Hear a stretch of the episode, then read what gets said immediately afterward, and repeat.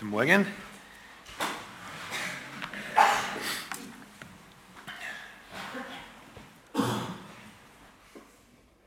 Jesus El, habe ich das richtig ausgesprochen? Richtig. Jetzt kann ich mittlerweile, mittlerweile drei ungarische Wörter. Das dritte wäre Egeschegedre, das kann ich schon recht lang. Ja, was zum Wohl bedeutet. Und das passt sogar irgendwie zusammen. Jesus lebt uns zum Wohl. Am Wochenblatt steht, dass die Predigt Nils Jansen hält. Also für diejenigen, die jetzt selten da sind oder zum ersten Mal da sind, ich bin nicht Nils Jansen. Wäre schlimm, wenn er innerhalb von einer Woche so ergraut wäre. Das hätte ich ihm nicht gewünscht. Mein Name ist Gilbert Steurer. Ja, Ankunft, auf was warten wir? Ähm, habe ich meine Predigt betitelt. Und da ist mir ein, eine Aussage in den letzten Tagen ähm, ja, vor Augen gekommen, die mich etwas nachdenklich gestimmt hat. Und zwar hat jemand behauptet, der moderne Mensch kann mit Advent und Weihnachten eigentlich nichts mehr anfangen. Er hat aber noch keinen vergleichbaren Ersatz gefunden. Das ist eine interessante Aussage. Wenn ich euch jetzt fragen würde, ob ihr moderne Menschen seid, so denke ich, würden die meisten das bejahen. Wenn ich so durch die Reihen schaue, ihr seid alle schön, modern gekleidet. Ich denke, dass jeder von euch ein Handy eingesteckt hat. Gehört habe ich heute schon eines. Ähm, ich glaube nicht, wenn ich jetzt frage, zeigt jemand auf, der kein Handy hat, wird wahrscheinlich keine Hand holen. Doch, es gibt, es gibt sie noch, ja. Die modernen, unmodernen. Die meisten von uns haben äh, Internet zu Hause, sind regelmäßig drinnen, haben eine E-Mail-Adresse, Manche sind sogar über Facebook erreichbar. Ihr seid informiert, ihr lest die Zeitung regelmäßig. Ihr seid weltoffen, man kann mit euch über alles diskutieren, über Gott und die Welt. Dann stimmt dieser Spruch vielleicht gar nicht. Oder können wir wirklich mit Weihnachten und mit Advent nichts mehr anfangen? Wir haben zurzeit äh, immer dienstags am Abend diesen Vertikalkurs laufen, so wesentliche ja, Lehr-, Lern- und Diskussionseinheiten über den christlichen Glauben. Jetzt am Dienstag ist äh, die letzte Einheit. Und ähm, da spielen wir am Anfang, das sind immer so Videobotschaften und am Anfang kommt immer so eine Umfrage zum jeweiligen Thema. Und das ist recht interessant, was Leute, äh, bitte hier aus dem christlichen Abendland, nicht irgendwo aus einem muslimischen Land, sondern hier, Christen, ähm, so meinen über das Thema Glaube, über Jesus. Ähm, das ist schon erschütternd, wie wenig Wissen da ist und, und was da so behauptet wird. Da kann man wirklich schlussfolgern, dass Weihnachten und Advent, zumindest wenn man damit nichts mehr anfangen kann, aber sehr stark sich verschoben hat in den letzten Jahren und Jahrzehnten. Und ich denke, wir stecken alle zusammen in einem Spannungsfeld zwischen einerseits Sehnsucht nach Ruhe und Frieden, die wir eigentlich nicht nur in der Adventszeit haben, die haben wir eigentlich das ganze Jahr, aber vielleicht ganz besonders jetzt zum Advent und der Alltagsrealität, die gerade jetzt in diesen Tagen, gestern war wieder so ein Einkaufssamstag, ich habe gehört, es war die Hölle los in der Stadt. Ich bin nicht in der Stadt gewesen, aber ich habe es gehört. Ähm, Kommerz, Hektik, letzten Geschenke oder zumindest die Geschenke werden noch gekauft, die letzten werden ja dann am 23. gekauft oder gar am 24. Ich denke, dass nur wenige in adventliche Stimmung kommen, da ist ja so ein, ein Weihnachtsbier, das eine oder andere so zwischendurch eine willkommene Entlastung. Ähm, der Daniel ist heute nicht da, aber mit ihm auch noch vor, auf Weihnachtsbier zu gehen. Das ist viel schöner als einkaufen und Hektik zu haben. Wenn Weihnachten für dich eine tiefe Bedeutung hat, wirst du das sicherlich auch schon gefragt haben, was kann ich an Weihnachten ändern? Kann ich irgendwas ändern? Ich weiß nicht, ob ihr da auch so seid. Ich tick schon seit Jahren so, ich möchte irgendwie die Dinge verändern vor Jahren wollte ich mal den Christbaum nicht äh, normal am Boden stehen haben, sondern wollte ihn äh, auf die Decke montieren, dass er so runterhängt. Es muss einmal was anderes werden. Seit drei Jahrzehnten schaut es bei uns zu Weihnachten immer gleich aus. Christbaum ist geschmückt, wunderschön geschmückt, keine Frage, Backeln und, und ändern, irgendwie das ändern. Jetzt hat mir meine Frau heute eine Früh erzählt, sie hat gestern das erste Mal gesehen bei einem Gärtner, tatsächlich, der Christbaum war an die Decke gehängt. Also hat jemand meine Idee, die ich schon vor Jahren hatten, hatte, umgesetzt. Ich hätte sie patentieren lassen sollen. Ähm, seit zwei, drei Jahren wehre ich mich schon gegen diese Keksorgie, die wir jedes Jahr zu Weihnachten haben, nimmt man eigentlich eh nur zwei, drei Kilo zu, hat keinen großen Nutzen. Jetzt die letzten Tage hat meine Frau gesagt, die ganzen Keks müssen wegsperren, weil ich es einfach nicht schaffe, die guten Keks dann doch in der Ruhe zu lassen und dann haben wir am 24. keine mehr. Ja, ich weiß nicht, ob es euch so geht, dass man irgendwie die Dinge ändern möchte und irgendwie schafft man es dann doch nicht ganz.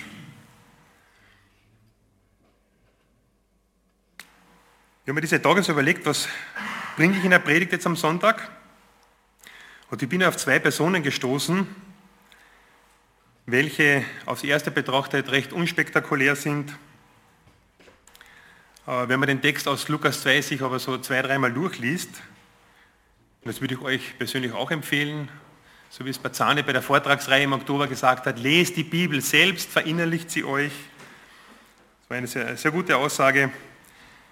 Nehmt heute Nachmittag Zeit, zumindest einmal um den Text durchzulesen. Was hat er mir zu sagen? Mir persönlich in der heutigen Zeit, ist immer gut. Und mich hat dieser Text angesprochen. Er passt auch, denke ich, sehr gut in unsere Zeit. Und wie gesagt, die Predigt hat den Titel Ankunft, auf was warten wir? Und der Untertitel heißt Warten lohnt sich. Ankunft, auf was warten wir und warten lohnt sich. Und falls meine Frau jetzt nicht möchte, falls der Heilige Geist sie nicht überredet hat, sie schaut in ihre Bibel, würde sie den Text vorlesen oder nicht? Nein, sie hat keine Brillen da, okay, ich habe sie da, also lese ich es vor. Also aus Lukas 2 ab ähm, Vers 25 bis, bis 38. Lukas 2, Vers 25 bis 38, wer mitlesen möchte. Da geht es um äh, Simeon und um Hannah. In Jerusalem lebte ein Mann namens Simeon. Er war gerecht und gottesfürchtig. Simeon war vom Heiligen Geist erfüllt und wartete sehnsüchtig auf die Ankunft des Christus, der Israel Trost und Rettung bringen sollte. Der Heilige Geist hatte ihm offenbart, dass er nicht sterben würde, bevor er den, bevor er den, den vom Herrn gesandten Christus gesehen hätte. An diesem Tag führte der Heilige Geist ihn in den Tempel. Als Maria und Josef kamen, um das Kind dem Herrn zu weihen, wie es im Gesetz vorgeschrieben ist, war Simeon dort. Er nahm das Kind auf seine Arme und lobte Gott und sagte, Herr, nun kann ich in Frieden sterben. Wie du es mir versprochen hast, habe ich den Retter gesehen, den du allen Menschen geschenkt hast. Er ist ein Licht, das den Völkern Gott offenbaren wird. Und er ist die Herrlichkeit deines Volkes Israel. Josef und Maria staunten, als sie hörten, was Simeon über Jesus sagte. Simeon aber segnete sie und sagte zu Maria, dieses Kind wird von vielen in Israel abgelehnt werden und das wird ihren Untergang bedeuten. Für viele andere Menschen aber wird er diese höchste Freude sein. Auf diese Weise wird an den Tag kommen, was viele im Innersten bewegt. Doch auch durch deine Seele wird ein Schwert dringen.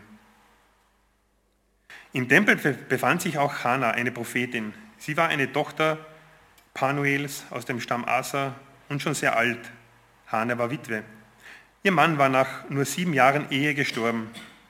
Jetzt war sie 84 Jahre alt und verließ den Tempel nie mehr, sondern diente Gott dort Tag und Nacht mit Fasten und Beten. Ja, das ist Gottes Wort über die Vorgänge bei der Beschneidung beim Tempel, wo Simeon und Hannah äh, das Jesuskind erkannten und segneten. Ich habe zwei Punkte in dieser Predigt. Äh, erster Punkt, richtig aktiv warten oder mit der richtigen Aktivität warten. Und den zweiten Punkt sage ich euch später. Auch zur Zeit der Geburt Jesu waren die Menschen in aktiver Erwartung. Im Land Israel gab es, je nachdem zu welcher Personengruppe man gehörte, äh, recht unterschiedliche Erwartungen. Aber wenn man die unterschiedlichen Erwartungen so zusammen auf einen kleinsten Nenner bringt, so kann man sagen, die Erwartung war, dass man Frieden im Land hat, dass man Erlösung hat, dass man eine bessere Welt bekommt, eine Welt, wo Gerechtigkeit herrscht und Menschen miteinander gegenseitig in Wertschätzung begegnen und leben.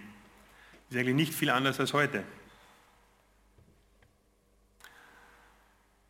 Und dieser Zustand, so die Führungselite des Landes, diese kann nur durch politische Befreiung, damals waren es die Römer, die Besatzungsmacht der Römer, die also das Volk sehr stark unterdrückten, einerseits, und eben durch religiöse Bemühungen, dadurch, dass man eben das alttestamentliche Gesetz einhält, das sind über 600 Geh- und Verbote mit den ganzen Auslegungen dazu. Dieses eigene Bemühen um diese Werte stand im Vordergrund. Wie können wir diese Erlösung herbeiführen?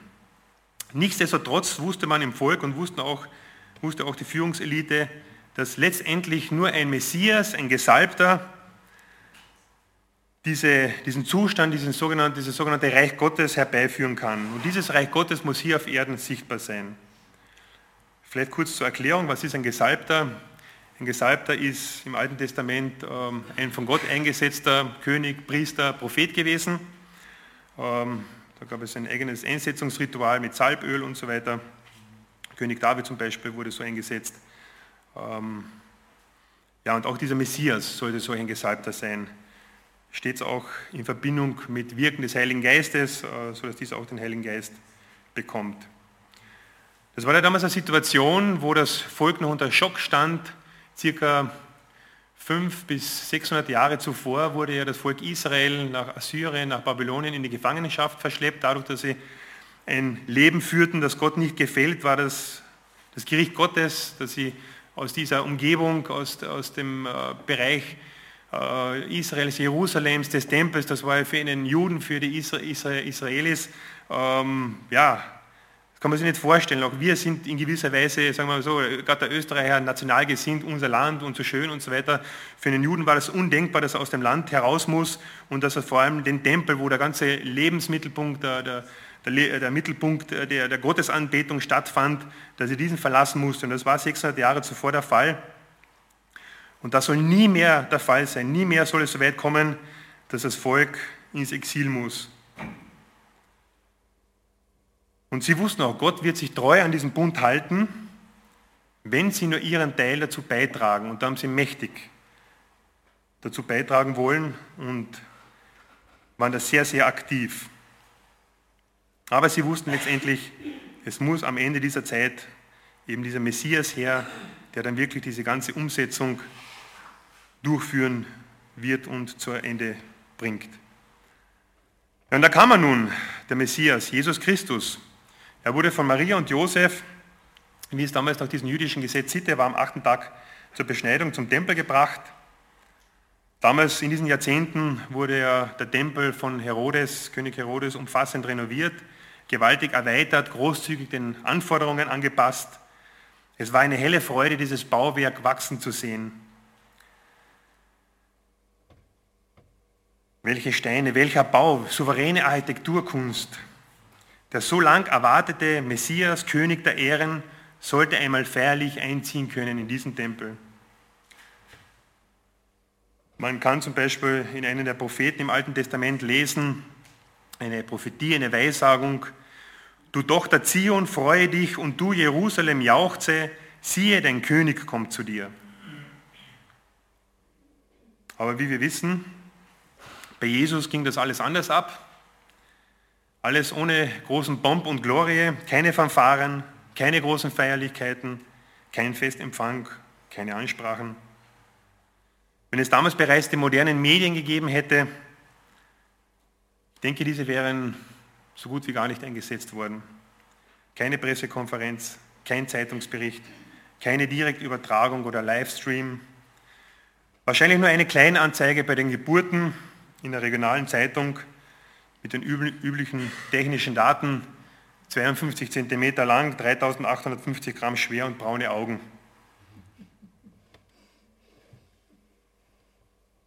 Ich weiß nicht, ob das wirklich so war, aber es ist so. Eine Idee. Steht bitte nicht in Gottes Wort. Nicht, dass ihr mir jemand fragt, wo steht denn das geschrieben? Nur zwei alte Leute empfingen ihn mit großer Freude. Das war eben Simeon Simeon bedeutet übersetzt die Erhörung oder hörend und eben Hannah, das bedeutet Gnade.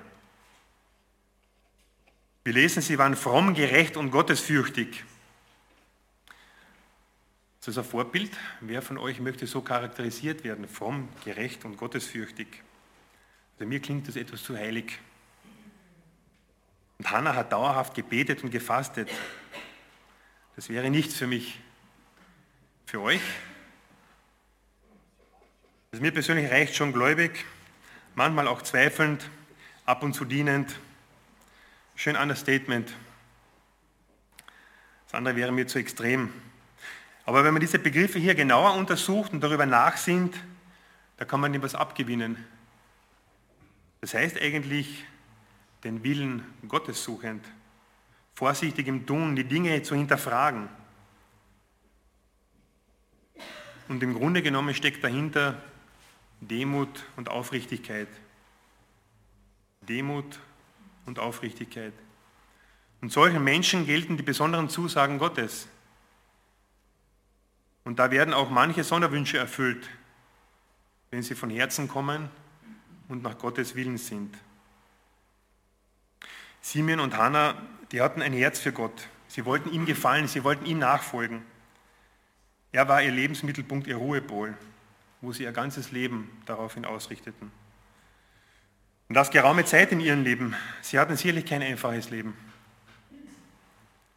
Von Hannah wird berichtet, dass sie über 60 Jahre lang Witwe war.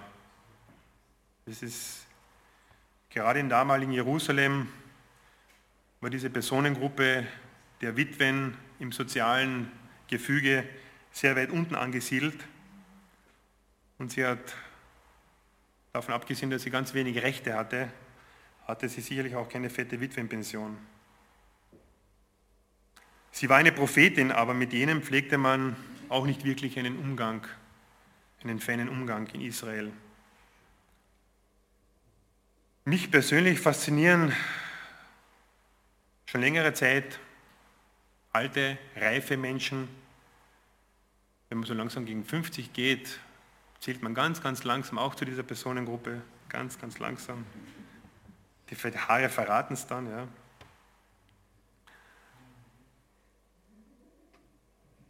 Sie faszinieren mich dann, wenn sie nicht nörgelnd und griesgrämig sind. Es ist oft so, dass gerade alten Leuten vieles nicht passt, alles ist auszusetzen, über alles wird gejammert wenig Freude, wenig Entwicklungs- und Lebensperspektive. Aber es gibt auch ganz andere. So eine ganz andere ältere Dame, auch eine Witwe, hatten wir vor zwei Monaten im Rahmen dieser Vortragsreihe mit Ulrich Bazzani im Konzerthaus kennengelernt. Da habe ich auf einen Abend sein Lebenszeugnis abgegeben und da kam dann eine ältere Dame auf uns zu, eine Witwe, wie sich später herausstellte. Und die hat uns dann beide, also mich und meine Frau, meine Frau und mich, in die Hände genommen, gemeinsam gebetet. Das war, da hat man so richtig gemerkt, da ist ganz eine andere Freude dahinter, da ist, da ist Perspektive da. Auch im Gespräch danach, ich hatte mit jemandem telefoniert dann und damals besucht. Ähm, das ist schön, wenn man noch im Alter Perspektive und einfach Lebensfreude hat. Es gibt auch in unserer Gemeinde etliche ältere Leute, die das haben. Könnte sie jetzt alle aufzählen, aber es gibt ja nicht so viele, sie gehören alle dazu. Ja, und die beiden, die kannten die Schrift auch ganz gut. Sie wussten, was die, die Propheten im Alten Testament über den Messias sagten und bezeugten. Wir haben vor zwei Wochen vom Karl Helmut auch eine Predigt gehabt über Jesaja 9, glaube ich, war das, und 53 alttestamentliche Prophetien auf den Messias. Es wäre mal eine eigene Predigtserie was da alles schon in Bezug auf Messias vorausgesagt wurde in diesem Alten Testament, hochinteressant. Damals hat Gottes Geist die beiden Kreise wach werden lassen. Zumindest der biblischen Überlieferung nach waren das einzig sie. Sie allein waren voll da. Sie, über die man sicherlich oft in, in Jerusalem gelächelt hat. Ach, die mit ihren Spleen. Zu meinen, sie würden den Messias noch sehen. Die beiden Belächelten jedoch wurden durch Gott gewürdigt, Kronzeugen zu werden für Jesus. Hannah war sogar die erste Missionarin für Jesus. Wir lesen, sie ging hin und erzählte es allen, die wartend waren. Also Mission, die Verkündigung der frohen Botschaft ist eigentlich für jedes Alter geeignet, ist meine Schlussfolgerung. ob die Botschaft von vielen gehört und verstanden wurde. Wahrscheinlich ging sie in der Betriebsamkeit des Tempels, welcher da herrschte, unter. Das ist irgendwie Parallele zu heute. Wir haben ja auch ziemliche Betriebsamkeit so rund um Weihnachten und vor Weihnachten. Und ich glaube auch in unseren Breitengraden geht oft die Botschaft in der Betriebsamkeit unter. War Hannah enttäuscht deswegen oder hatte sie einfach nur Freude an ihren Herrn und Erlöser, ihn erkannt zu haben? Ich glaube letzteres. Wie ging es euch, wie ging es mir bei der Vortragsreihe mit Ulrich Bazzani im Oktober? Es wurden ja viele Menschen eingeladen und ich weiß auch, dass ihr viele eingeladen habt. Ich muss ganz offen sagen, für mich war es so in den ersten Wochen eine ziemliche Enttäuschung, wie wenig Eingeladene kamen und wie wenige eine klare Entscheidung für Jesus trafen. Aber ich lerne wieder neu, dass Gott souverän wirkt. Er baut sein Reich, seine Gemeinde. Ich darf mich einfach mit Freude an ihn hingeben. Was er dann daraus macht, das ist seine Sache. Das ist Gott für die Leute, die sehr outgoing sind, die hinausgehen, manchmal eine sehr harte und herausfordernde Lektion. Gell, Hansi? Er ist jetzt stellvertretend für viele, die hier rausgehen von euch. Ist nicht der Einzige. Aktiv warten ist eigentlich ein scheinbarer Widerspruch. Aktiv warten, das geht eigentlich gar nicht, oder? Kann man aktiv sein und gleichzeitig warten? Ja? Also für mich bedeutet es, dass ich in meiner Beziehung so nahe am Herrn bin und daran arbeite, und da kommt dieses Aktive, Beziehungsarbeit ist immer auch Arbeit, auch in der Ehe, wenn man keine Beziehungsarbeit leistet, dann schlägt es irgendwie so dahin und dann brauchen wir sich nicht wundern, dass die Frau eines Tages sagt, du, haben wir noch eine Arbeitsgemeinschaft oder eine Lebensgemeinschaft, was haben wir eigentlich noch? Äh, fragt mich meine Frau so manchmal zwischendurch. Also so nah in einer Beziehung zum Herrn zu sein, daran zu arbeiten, diese Sensibilität zu entwickeln, Woher willst du mich gebrauchen? Woher willst du mich einsetzen? In diesem Aktivsein gehört auch es dann und wann dazu, mal Nein zu sagen.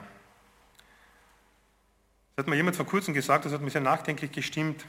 Es gibt immer mehr Probleme und Anforderungen rund um dich und mich, als du und ich zu lösen vermögen. Versteht ihr das? Es gibt immer mehr Anforderungen und Ansprüche rund um einen, als man eigentlich in der Lage ist zu lösen. Es fängt im Beruf an. Mein Chef hätte gern, dass ich noch Überstunden mache und noch am Samstag arbeite und noch dieses und jenes Projekt erledige. Es wird ab Jänner, wenn ich wieder einen neuen Job habe, ich habe mittlerweile wieder, wieder eine Herausforderung werden, weil er schon von Anfang an wieder ausgelegt, dass ich eine Doppelfunktion habe. Passiert im Beruf, im Beruf, in der Familie. Ähm, ja, ich könnte jetzt viele Dinge aufzählen, aber wenn man drei Kinder hat, gibt es viele Ansprüche. Wenn man eine herausfordernde Frau hat, gibt es auch viele Ansprüche. Umgekehrt, der Mann fordert die Frau genauso heraus. Also, ja, dann kommt die Gemeinde auch noch dazu. Ja. In der Gemeinde gibt es auch immer viel zu tun. Da kommt ein Bruder eine Woche ähm, vor der heutigen Predigt. Kannst du nicht für mich predigen? Ich habe so Stress diese Woche. Okay, ich habe frei. Mache ich. Aber es da muss man innerlich hineinhören. Es ist auch okay, wenn man mal Nein sagt. Ja, wir sollten mit den richtigen Aktivitäten auf unseren Herrn warten, wie am Beispiel eben von Simeon und Hannah. Sie warteten auf das erste Kommen von Jesus und er kam. Wir warten eigentlich nicht darauf, dass sich in zehn Tagen diese leere Krippe mit einem Baby füllt. Auch nicht, dass jemand vom Kreuz heruntersteigt auch keiner oben? Das ist alles schon vor knapp 2000 Jahren passiert. Wir warten eigentlich auf das Kommen des Königs Jesu in aller Macht und Herrlichkeit, als Menschensohn, als Richter dieser Welt und darauf, dass die gläubige Gemeinde zum Herrn Jesus entrückt wird. Das wäre jetzt ein eigenes Kapitel, eine eigene Predigtserie, die ich hier nicht anschneiden möchte. Aber wer darüber was wissen will, wir haben das gerade im Vertikalkurs gehabt, was, wie werden entrückt, kann ich gehört noch. Möge etliche unter euch geben, wem das interessiert, der kann gerne auf einen der älteren Hasen bei uns zukommen. nach dem Gottesdienst im Café können wir darüber diskutieren oder vielleicht gibt es einmal eine Predigtserie darüber. Das ist eigentlich die Erwartung, die ein Christ hat, dass Jesus ein zweites Mal in Macht und Herrlichkeit wiederkommt. Mein zweiter Punkt, diese ganze Situation rund um Simeon und Hannah war sehr stark erfüllt und geführt vom Heiligen Geist. Die ganze Szene, die sich an diesem Tag am Tempelplatz abgespielt hat, war ganz klar vom Heiligen Geist geführt. Das kann kein Zufall gewesen sein. Der Geist führte diese beiden, offensichtlich unabhängig, wie wir lesen, genau zu Maria, Josef und dem Jesuskind. Dieser Geist Gottes hatte es ihm, dem alten Mann, ganz gewiss gemacht. Dein Sterben kommt nicht, bevor du nicht Christus, den Herrn, Gott in Person gesehen hast. Das war schon außergewöhnlich und außerordentlich genug. Wer von uns hat so etwas schon verlässlich mal mitgeteilt bekommen? So ganz klare Weisung vom Herrn, so ist es und das erlebst du noch. Das hätte manche von uns gern, glaube ich, oder? So in gewissen Lebensfragen. Also ich gehöre zu dieser Personengruppe. Welchen Job soll ich angehen? War jetzt wieder so eine Frage. Hat sich aufgetan, ich habe es genommen. Ist es der Wille Gottes? Wenn wir sehen. Ich weiß es nicht. Oder weiß ich es schon?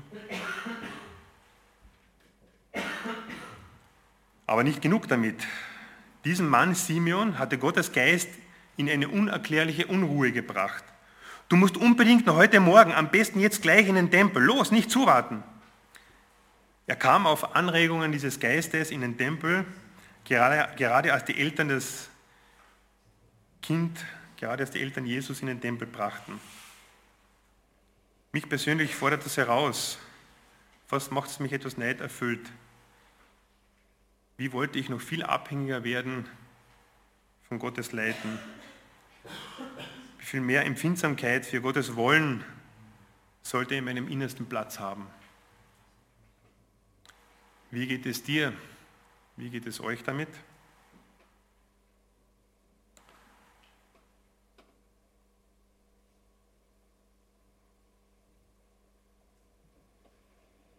Und noch andere Wirkungen des Heiligen Geistes werden hier sichtbar.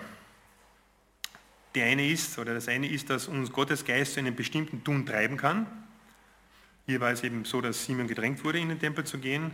Und das andere ist, dass nicht nur Simeon, sondern auch die Prophetin Hannah unabhängig voneinander erkannt hat, das ist Jesus, das ist der Messias, das ist der Erlöser, der hier im Tempel dargestellt wird. Der Heilige Geist bewirkt demnach keine einsamen Erkenntnisse, sondern wirkt so, dass Menschen unabhängig voneinander etwas Richtiges erkennen. Man hatte immer wieder mal Erkenntnisse für einen selbst, für andere, auch für die Gemeinde und weiß es oft auch besser. Aber ich denke, es ist gut, dass wesentliche Erkenntnisse durch mehrere Quellen abgesichert werden. Das haben wir kürzlich in der Familie so erlebt, in einer Erziehungsfrage.